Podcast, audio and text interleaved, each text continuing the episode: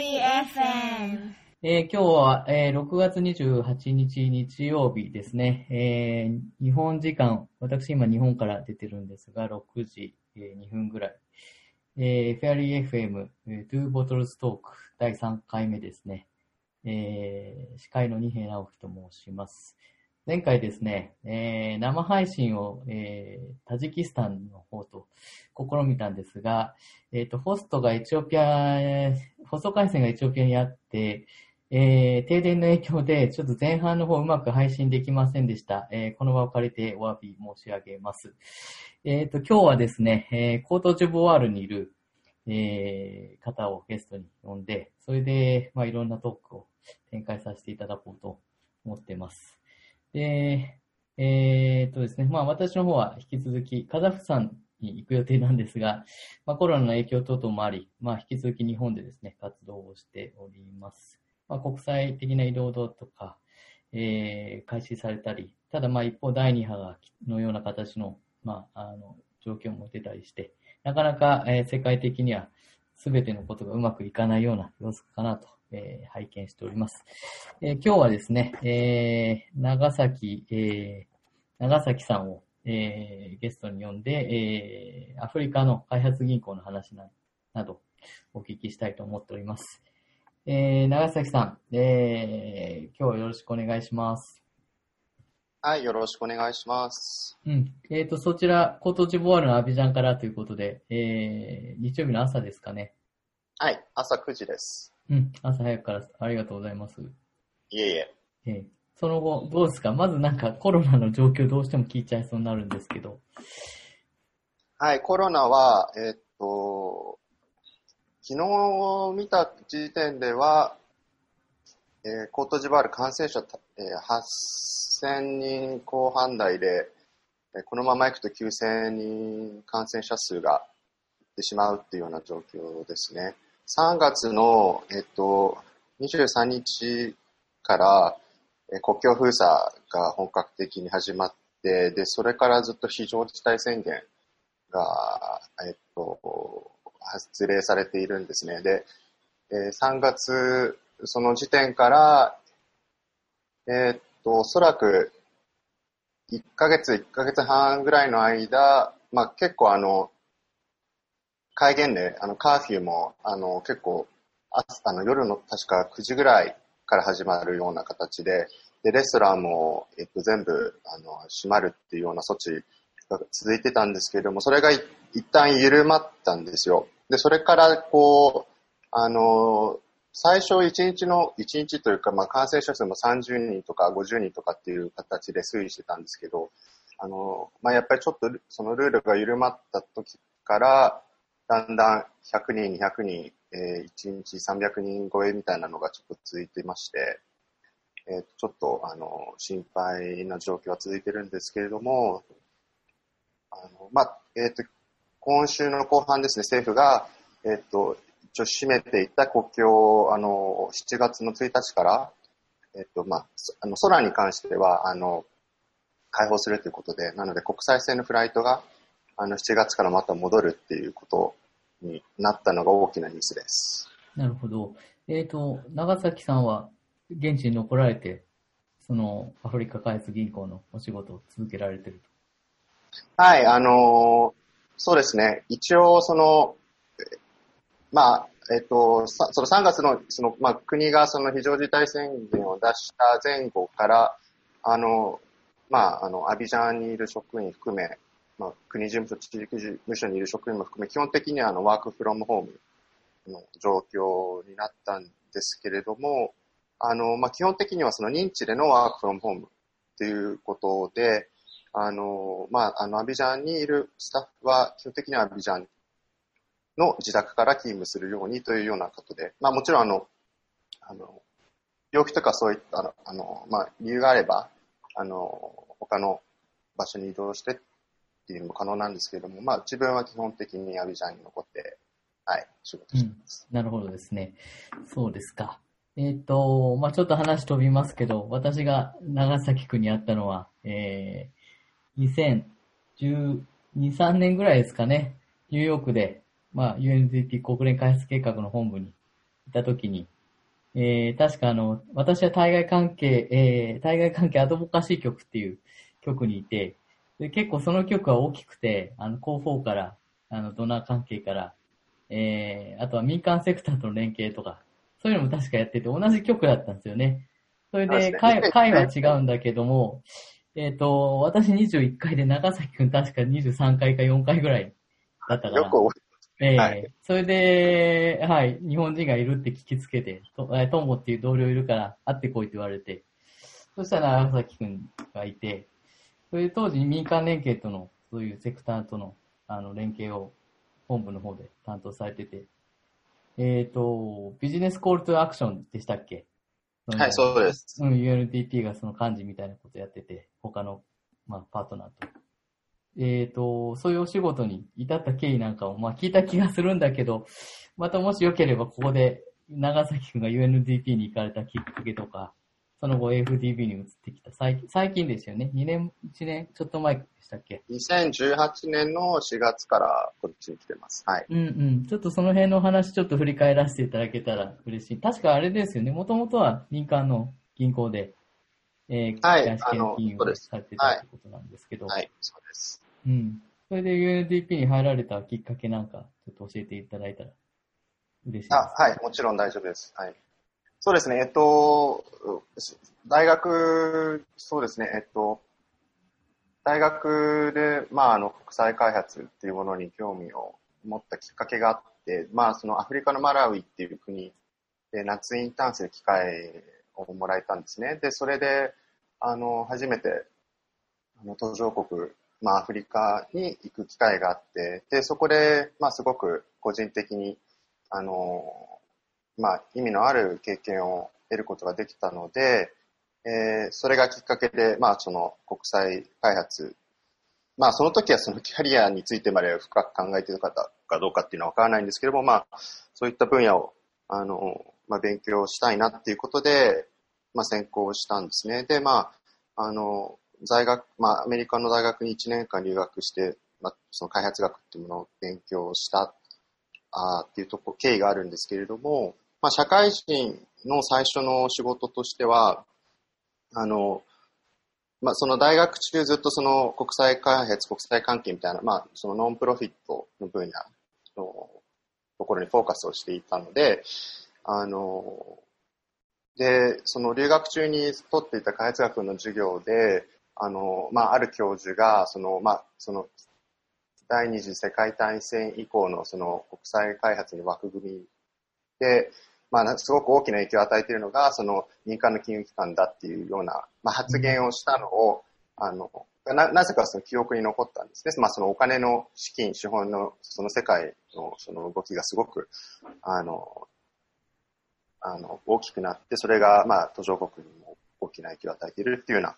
話を、まあ、どこか、あの、印象に残っていったのがきっかけで、まあの、金融機関にちょっと、あの、興味を持ったんですね。なので、えー、っと、まあ、運よく、その、新卒後の最初の仕事としては、その、まあ、東京にある、あの、外資系の銀行の、まあ、あの、法人金融部門というところで、まあ、最初の仕事をスタートするチャンスをもらいました。で、まあ、そこではその、途上国、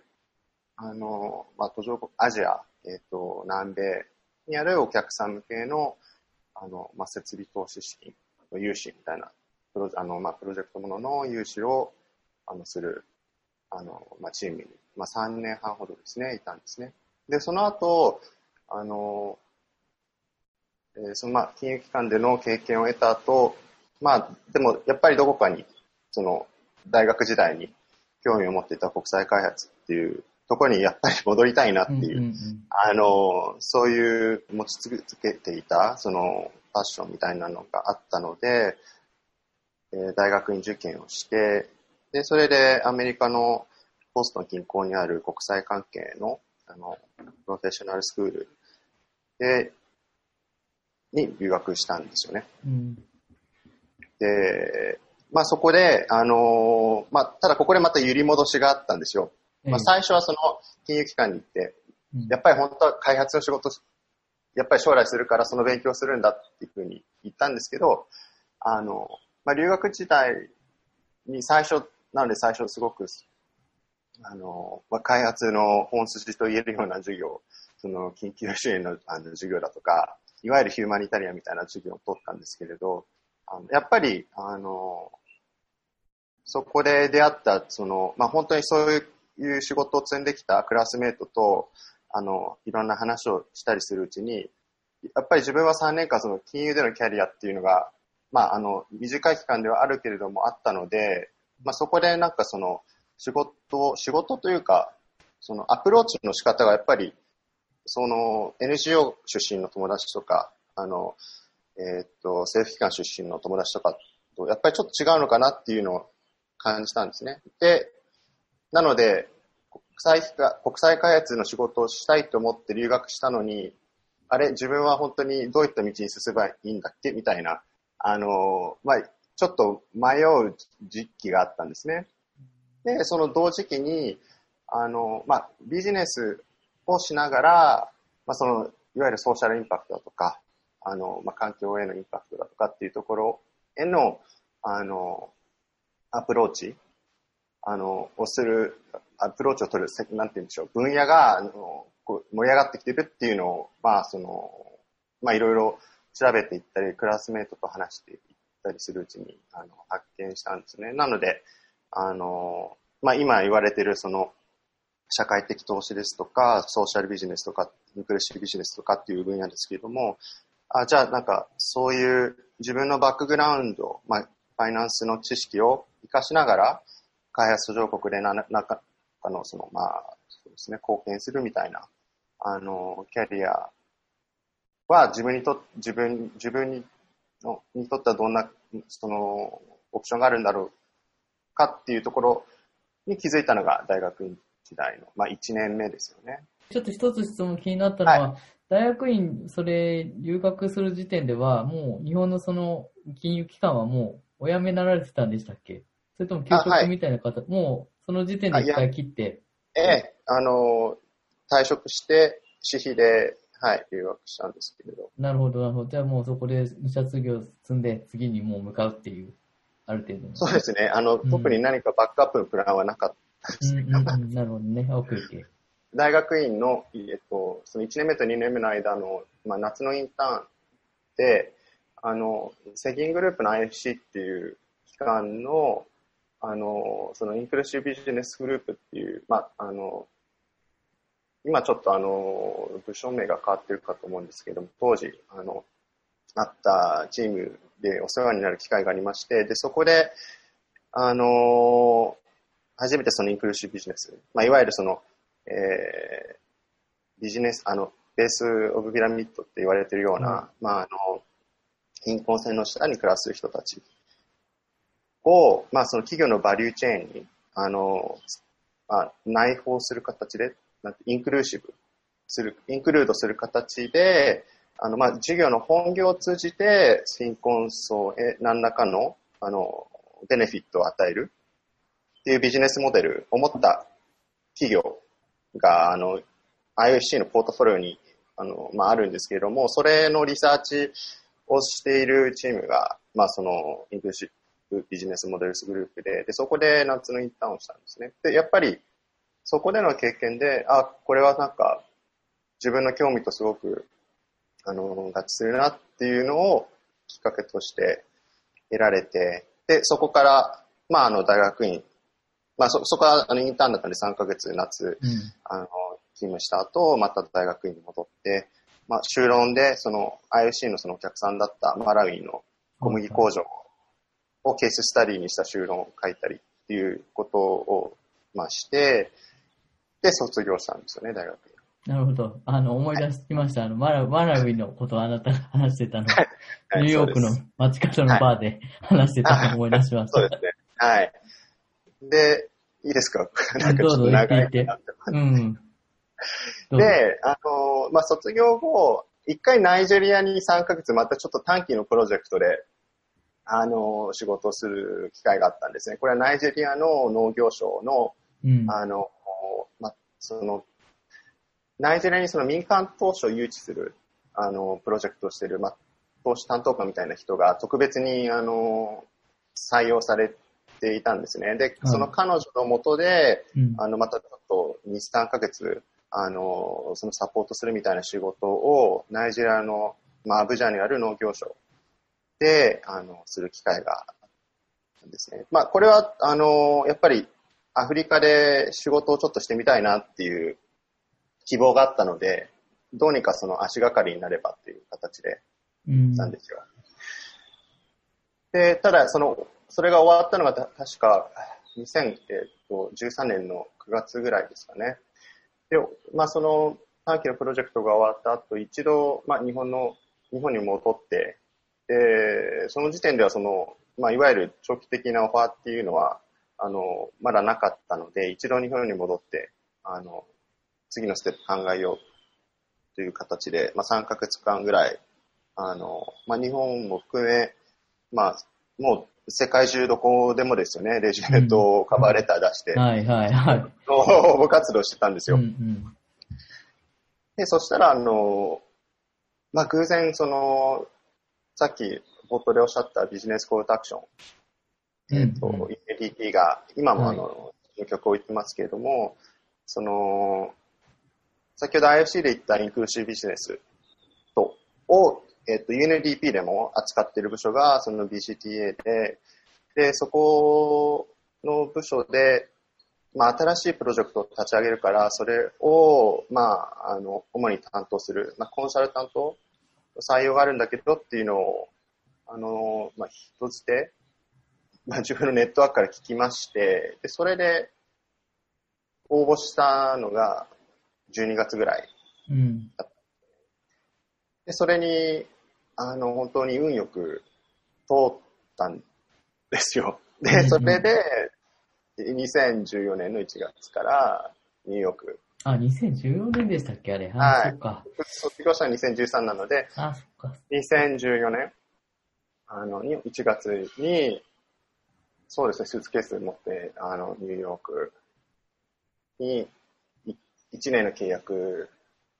で、うんうんあですね。はい。それ、それで UDP に行ったっていうが。そっか、はいそれで同じ局にいて、それで新しい日本人来たぞって噂があって、そうです、そうです。それでそうです23回か4回行ったあなたがいたっていうね。はい、おっしゃる通りです。そうか、そうか、なるほどね。でもその後、えっ、と、本部で働いて、まあ、一緒にね、あの、ニューヨーク駐在中は、あのーセントラルパークで週末に、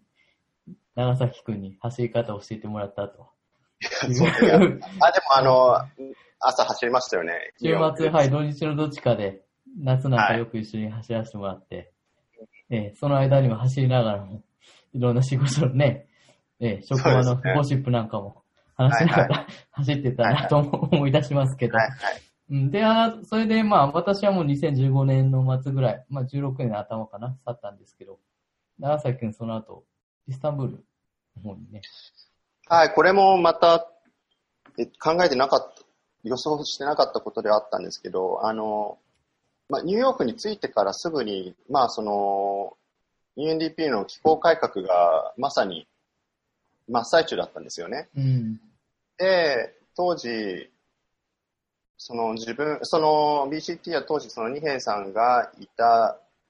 あの、部局？うん。局、局が一緒だったんです。局うん局が一緒だったんですけれど、まあそれ、そこからまた別のところに再編されるっていう話になって、で、その再編と同時にニューヨークにいた人たその、まあ民間セクターを担当してた、まあ BCT のスタッフ含め、あの、イスタンブールに移ることになったんですよね。で、その話が出たのが確か春ぐらいだったので、まあ3月4月、もう着いてすぐ、なんかそういう話になって、うん。で、まあ、あの、自分もその契約1年間だし、まあ、あの、ニューヨークからチームがイスタンブールに移ってしまったら、自分は次どうしようかなっていう、あの、まあ、あの、不安、不安というか、ね。あの、不安というか、プランがどうなるのかなっていうのは分からなかったので、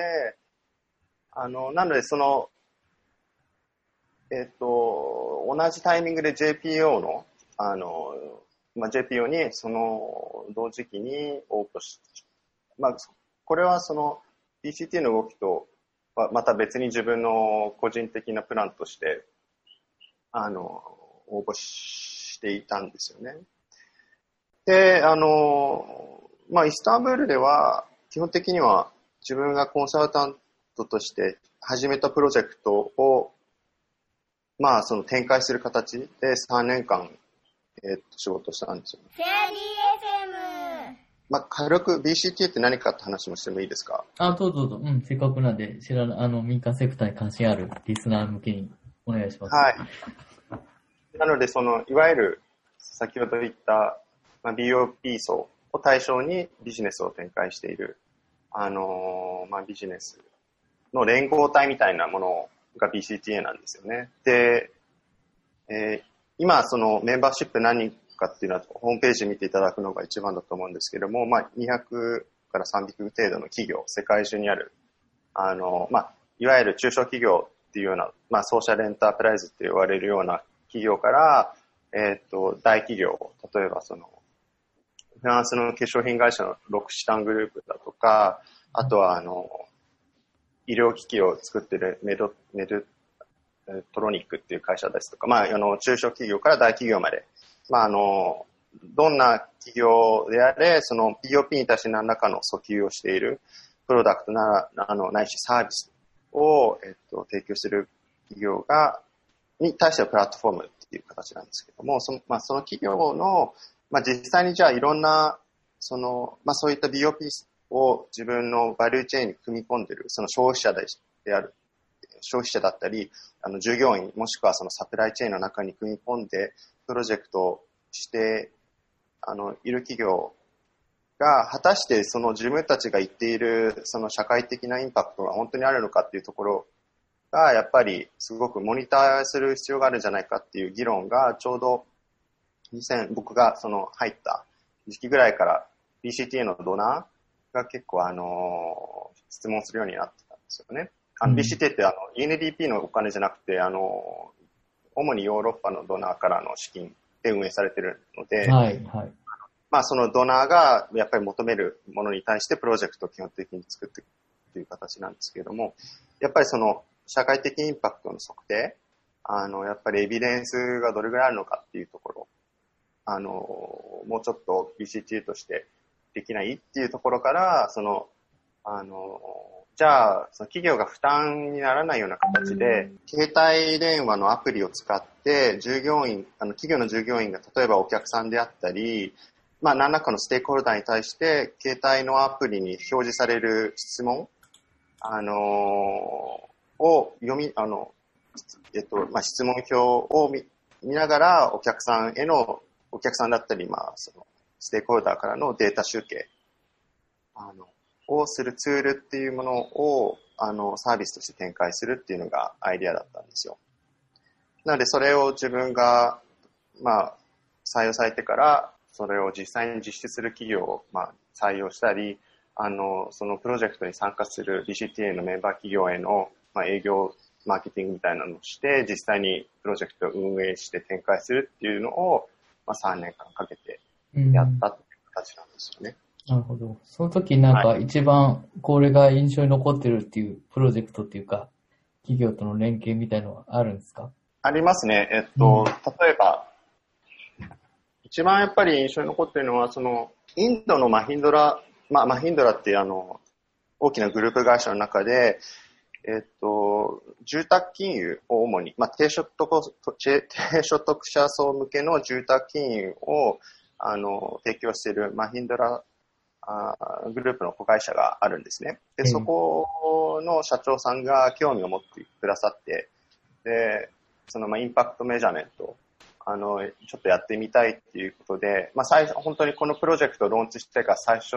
ぐらいのお客さんだったんですけど、えっ、ー、と、彼が、まあ、ど彼の動機は、その、まあ一つ手にお客さんからいつも、その、まあ住宅金融をその、インドのすごい田舎で、あの、お客さんが、あの、得ることによって、まあ、立派な家を建てることができたと。で、立派な家が建つと、やっぱり子供がいい環境で勉強できるから、学校の成績が良くなるだとか、あとは、その、もちろん健康への影響、その、病気する日数が減ったであるとか、あとはその、やっぱり家ってステータスでもあるので、あの、結婚することができたとか、いろいろそういう単純に家が建ったっていう、あの、結果以上のものがお客さんからなんかこう、口手で報告されてるっていうのは彼はすごい認識していたんですけども、あの、まあ、それを、なんていうか、データとして、あの、集計しているっていうようなことではなかったので、これをちょっと、あの、やっ、実際にそのデータとして集計したいっていうところが、あの、彼の動機だったんですよね。なので、うん、あの、まあ、その、それを聞いて何をやったかというと、まあ、あの、基本的には、なんて言うんでしょう、社会、まあ、マーケティングのその調査とすごく似てるかと思うんですけど、あの、まあ、お客さんと、その、まあ、そのマヒンドラ社と話をしながら、どういった、じゃあ、質問票を作るかっていうところのディスカッションから始まって、じゃあその質問票に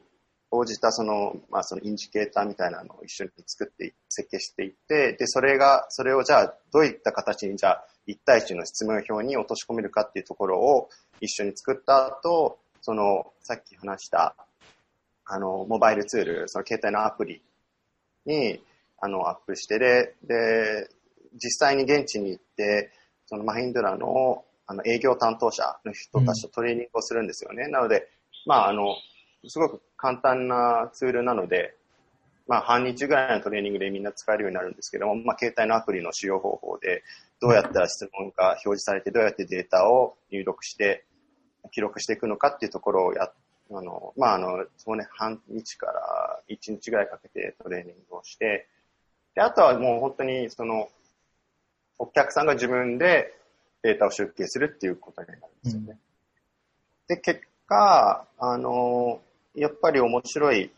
インサイトがお客さんは得られて、で、例えばその、一つ面白いなと思ったのが、実際にその家を、えっ、ー、と、住宅金融を得て、まあ、改築したとしても、そのトイレをちゃんと家の中に建ててる人たちが、当初想定されているよりも件数が少なかったと、個数が少なかったとで、で、それで、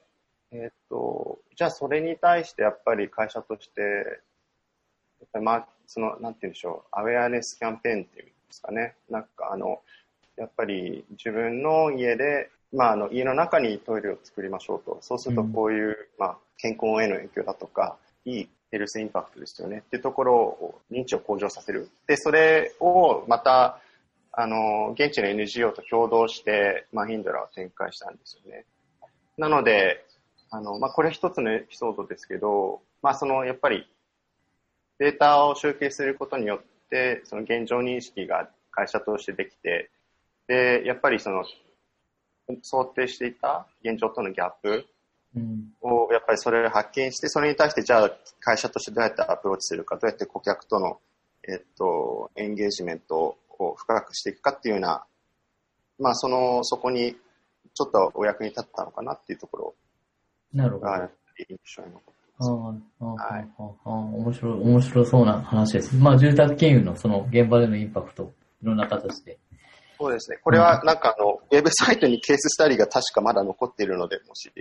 ご関心があれば。ああ、いいですね。うん。はい、じゃあ、え、関心ある方はきっとこれ聞いて調べられると思います。フェアリー FM。で、まあ、長崎さんはその UNDP の BCTA で、まあ、いろいろ連携なんかをやって、で、まあ、スタまあ、スタンブニューヨークとイスタンブールやって、で、今度、AFDB、今いらっしゃる AFDB に、まあ、移籍というか、えー、はいはい、機会を見つけたということで、えっ、ー、と、確か、ヤングプロフェッショナルという制度を使って入られたと。はい。うん、記憶するんですけど、これは結構倍率の高いプログラムで世界中からいろんな人が応募して、日本人だけの制度じゃないと理解してるんで、結構大変なプロセスだったんじゃないかなと思うんですけど。ああ、はい。そうですね。あの、ありがとうございます。えっと、そうですね。倍、倍率はやっぱり高いみたいですね。えっと、うん、何千人っていう人たちがやっぱり、えー、応募するプログラムなので、倍率は高いみたいなんですけれど、まあ自分が採用されたのは、やっぱりなんて言うんでしょう。まあ、開発での仕事の経験と民間研究機関での仕事の経験と、あと UN での仕事の経験、うん。まあ、なんか、そういったところから、あの、まあ、多分関心を持たれて、あの、書類を通りっていう、面接に呼ばれっていうことになったのかなとは思うんですけれども。うん。なんか特別に準備したんですか、その試験対策っていうか、面接対策。まあ面接対策は当然いつもされてると思うんですけど、はい。いや、これは、これもちょっとまた、あの、すごい、うんあのあんまり長くなるようだったらちょっとコンパクトに、ちょっと。あいいですよ。あの、うあの、まあ、プロセス自体は、はい、普通の採用、採用プロセスと一緒ですよ。はい。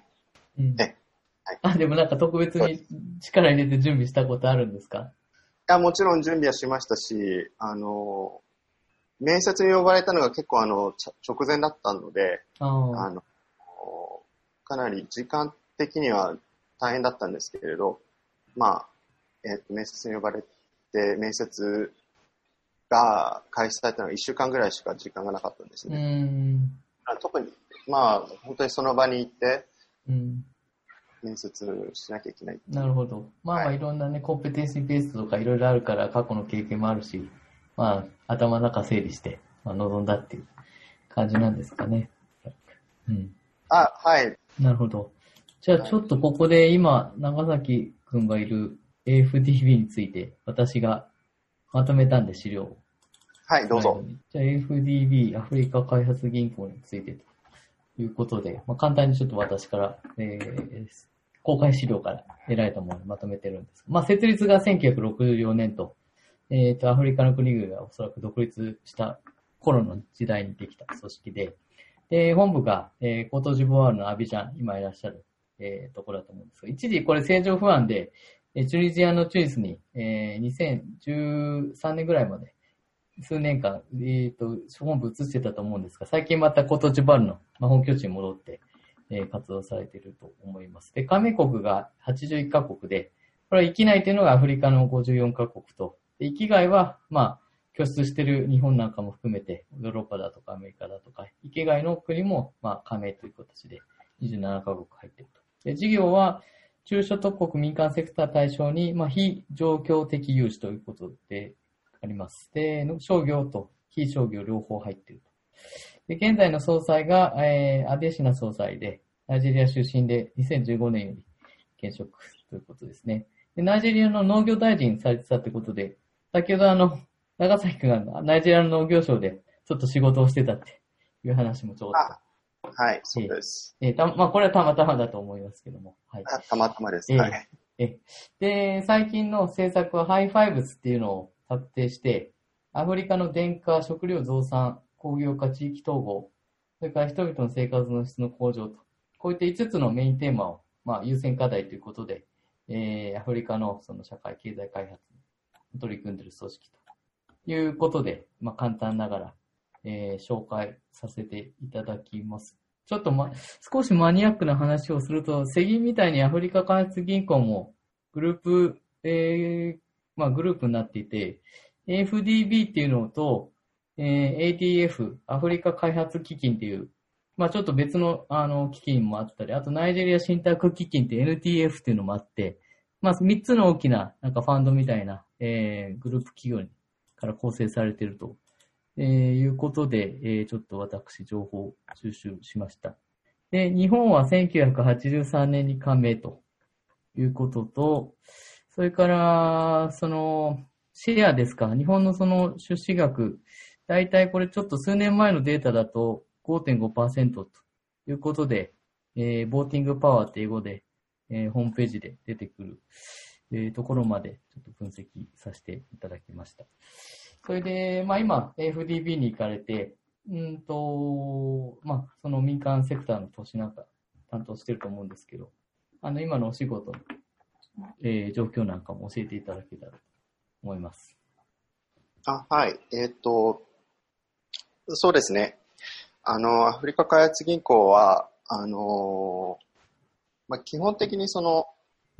まあ、あの、政府向けの融資と、えっ、と、まあ、民間セクター向けの融資を担当している、あの、まあ、あの、事業を2つに分けることができるんですね。で、まあ、自分は、あの、まあ、元々のバックグラウンドとか興味も、まあ、あの基本的な民間セクターへの、あの、投融資っていうところなので、えっ、と、YP として採用されてから、まあ、最初の半年は、あの、最初は配属は、あの、ソブリン向けのオペレーション、あの、いわゆる、えっと、政府向けの授業をやっているチームだったんですけれども、えっと、その、はい、それ以降は、えっと、ずっと民間セクター向けの、あの、チームで仕事をしてます。うん、なので、えっと、最初の1年は、えー、農業セクターのチームですね。うん、だからアフリカの農業分野、あの、での、あの、事業融資投資っていうところ、あの、を、あの、1年間やって、で、その後、今は、えっと、の、まあ、クレジットリスクですよね。あの、まあ、銀行でいう審査部で、あの、これも、あの、民間セクターの、えっと、ポートフォリオの管理と、あとは新規案件の、えっと、まあ、あの、案件審査っていうところを、えっと、もうすぐ、まあ、まあ、今年の秋でそれが1年ぐらい経つのかなっていうような形ですね。はい。まあ、もちろんその UNDP と FDB は、まあ、あの、だいぶ違う、マルチラテラルだけれども、あの、FDB はね、もうその MBD、マルチラテラルデベロメントバンクなんで、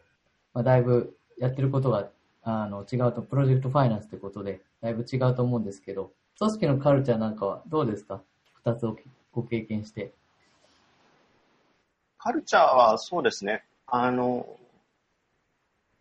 あの特に、なんて言うんでしょう、あの、UNDP から移ってきて、すごくびっくりすることがあったっていうようなことはないですね。あの、基本的には、は、あの、国際機関で仕事するスタイルって言っても、うまく説明になってないですよね。あのー、まあ、多分あとはもう、もうプロフェッショナルすぎて、その、国際マルチの方が。なんて言うんでしょう、あの、えっ、ー、と、まあ、基本的になんて言うんでしょう、一人一人その TOR を元に採用されてるじゃないですか、国際機関の人って。うんうん、いわゆる役割がかなりはっきりしたところに応募して、自分のアウトプットを出すっていうのは、やっぱり、まあ一応国連もそういった形で人を採用してますし、まあ、FDB もそうなので、基本的には自分のバック専門知識を、経験を生かして、まあ、それに対して何らかの貢献できる人たちが集まってみんなで仕事してるっていうようなことなので、あの、あの、そうですね。そういったところは一緒なのかなと思いますね。仕事の仕方っていう意味でも、あの、まあ、やっぱりその大きい組織ではあるし、まあ、官僚組織ではあるので、そういったうまくコミュニケーションを取りながら仕事をしなければいけないっていうところも一緒ですし、あの、まあ、ただやっぱりその UNDP みたいな開発プロジェクトっていう、まあ、そういったもちろんあのグラントベースであの FDB でもやってる部署ってありますしもちろんあの政府向けのソブリンの方の事業っていうのは、そういった色彩がもっと強いので、うん、あの UNDP 出身者とか国連経験者とかも今スタッフとして採用されてる人いると思うんですけれどあの、まあ、自分のその自分のいる、その、まあ、民間向けのチームに限って話すと、あの、かなり最初の、最初にいた銀行でのカルチャーとちょっと似てるかなっていう気はしますね。やっぱり仕事の内容が銀行、まあ、金融業なので、仕事のアプローチとか、あの、お客さんとの関係とか、かなり民間の銀行でやってたような仕事と、まあもちろん、あの、全く一緒ではないですけれども、基本的にはなんか最初のあの銀行での仕事の仕方と似てるなっていうような印象は、はい、持ちます。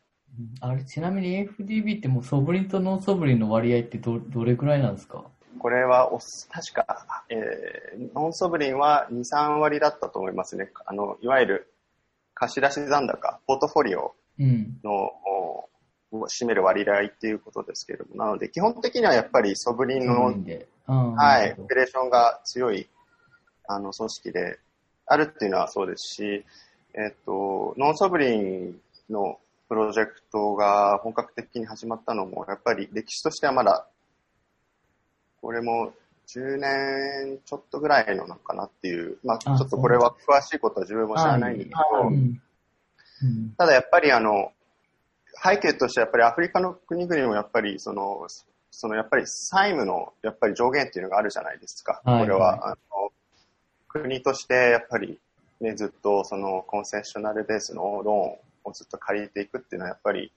あの、これは多分 IMF とか世銀とかの大きな枠組みの中で決められた条件っていうのがあるので、あの、やっぱりそればっかり、やっぱり、あの、ツールとして、あの、使える、使うことができないっていう現状があるので、あの、銀行としても、あの、やっぱり民間企業への、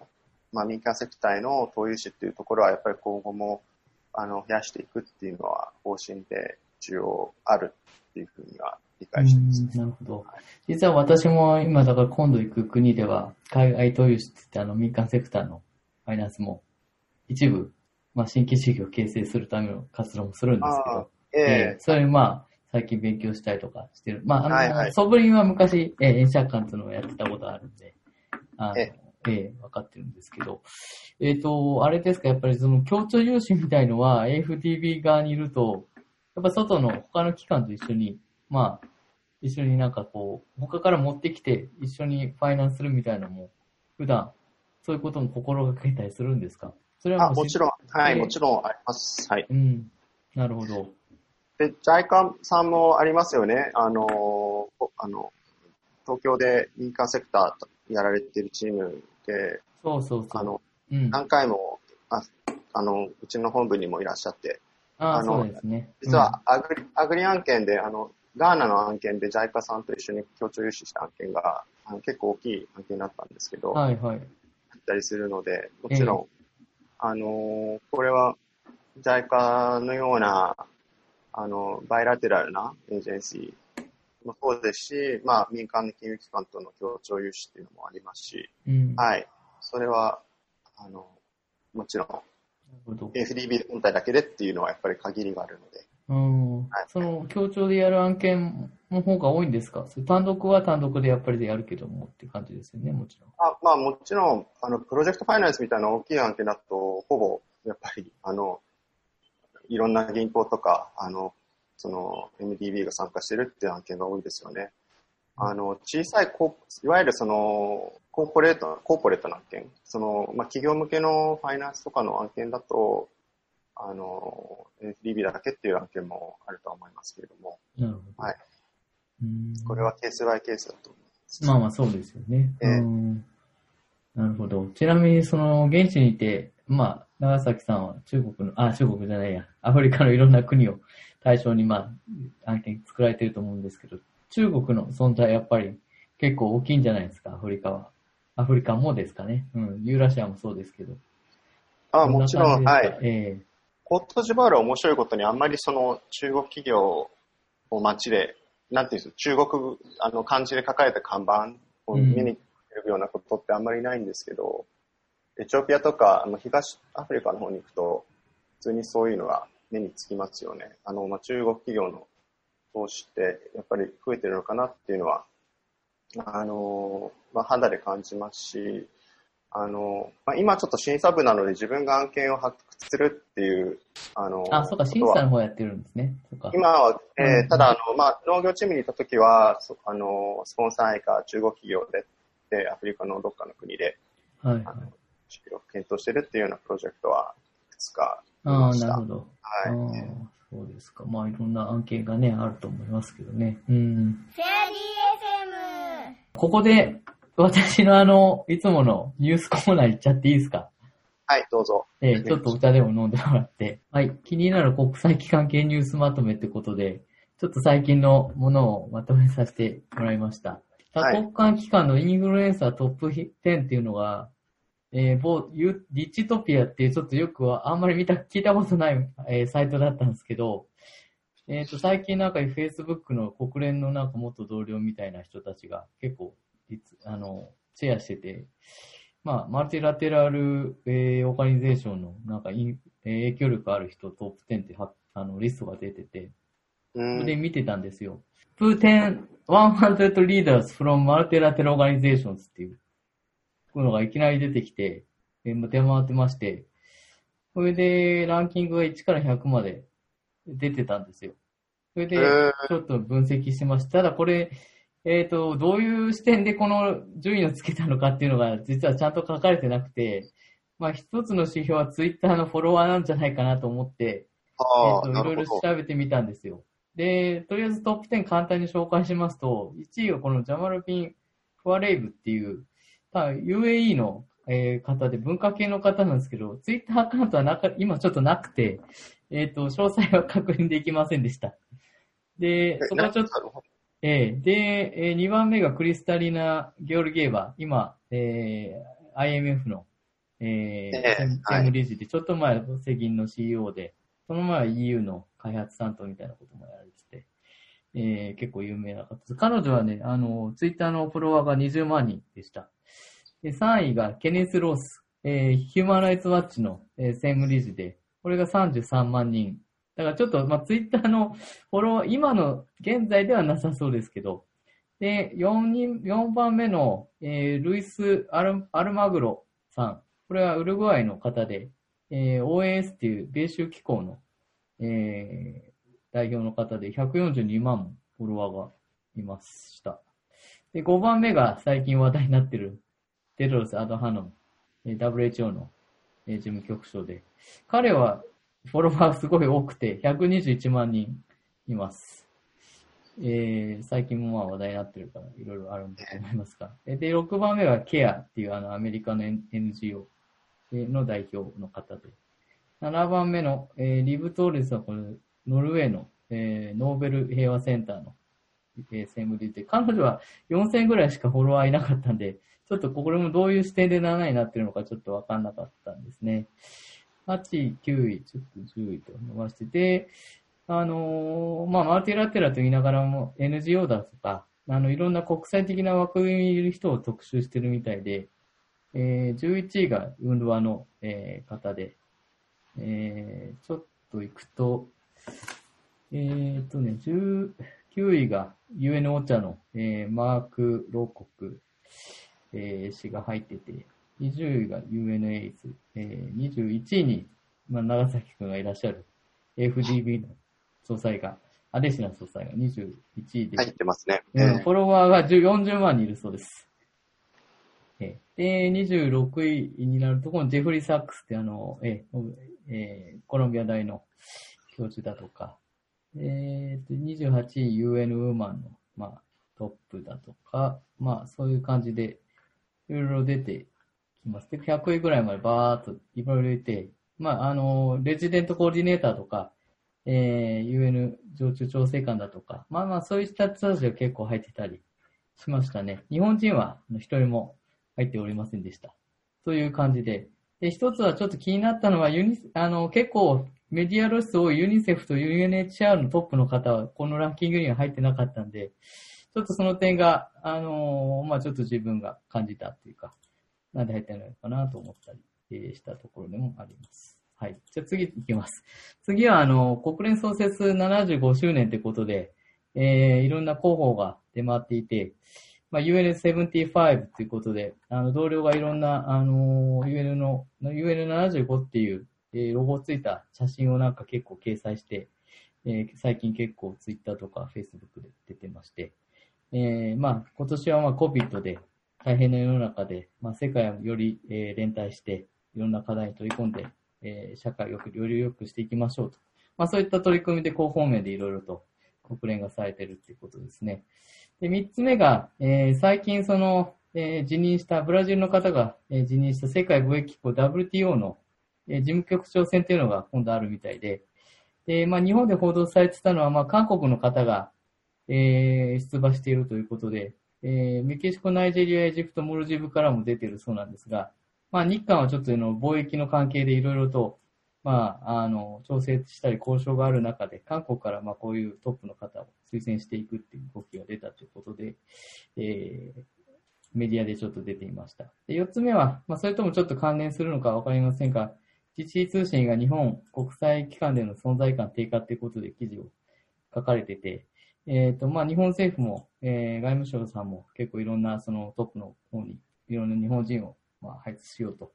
いうことで、えー日々頑張っていると思います。あの、活動されてると思いますし、えー、ますが、まあ、この存在感低下っていうのは、まあ、あの、国連だと USG、ASG っていう、アンダー、えーセクレタリージェネラル、えーアシスタントセクレタリージェネラルっていうのが、まあ、一つの、あの、国際機関のトップのポストだったり、えー重要ポストなんですけど、最近はちょっとあの、まあ、天野さんって方が IAEA の方が亡くなったり、えーえーとアフガニスタンのあの国連のミッションの代表だった山本さんっていう人が3月で退官されたり、あの少し人数がまあ減ってきてるっていうのもあるかもしれませんし、えーダイレクターレベルだと D1、ダイレクター1、ダイレクター2っていうポストは結構生え抜きで日本人も結構人数も増えて、あの中から増えてるなっていう印象もあるんですけど、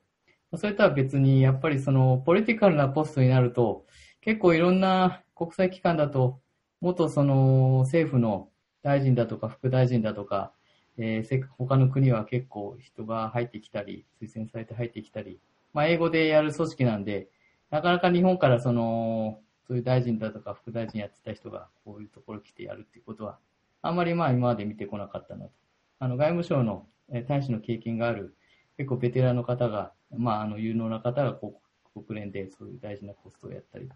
そういう方は、形は結構過去見てきたかなと思いますけども。あの、長崎くんがいらっしゃる AFDB とか、結構その、アフリカの中央銀行だとか、その、政府の要職やってる人が、いろんな重要なポストで活動されたりもしてるんじゃないかな、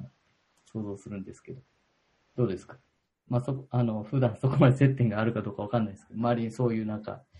その、アフリカのいろんな国の大臣級だとか、要職やられてる方が周りで仕事してたりとかするんじゃないか。あ、銀行の職員でっていうことですか？まあ、総裁だとかそういうなんか結構幹部的なことをアフリカの中央銀行の、いやエコノミストで結構そういう人たちが入ってきてるんじゃないかな。そうですね、あのー今パッと頭に思い浮かぶっていう感じではないですけれども、でもやっぱりあの、前、最初のチームにいた同僚は、あのー女性だったんですけども、その、まあ、あのその旦那さんが、その、まあ、彼女の出身国の、えっと、閣僚だったり、だとかっていうようなことはあったりしますし、あの、まあ、もちろん、そうですね、あの、職員が自分の国に戻って、例えば、その、その国の、あの、まあ、その政治ポストえ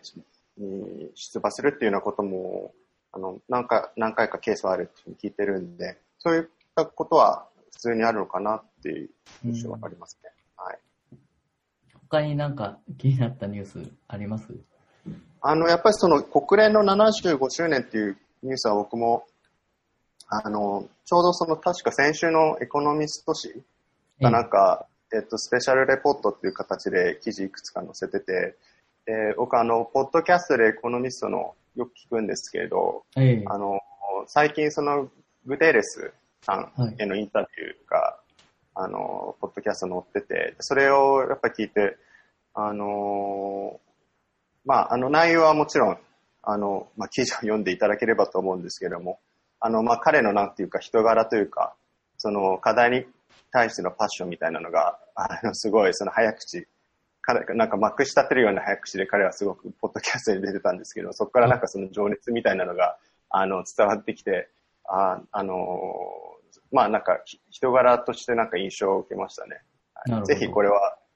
あの、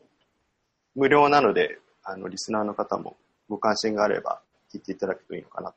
エコノミストのなんかタイトルがあるんですか？エコノミストのポッドキャストでも出てるなんか、あのーはい、例えば Spotify とか、あのーうんポッドキャストの、えっ、と、そ普通にエコノミスト、確か、あのラジオみたいな形であったかと思うんですけど、はわかりい。ました。ありがとうごあの、ざいます。特集が最近組まれてます。なるほどですね。うーん。そうですか。他はいいでありますか？気になったことは。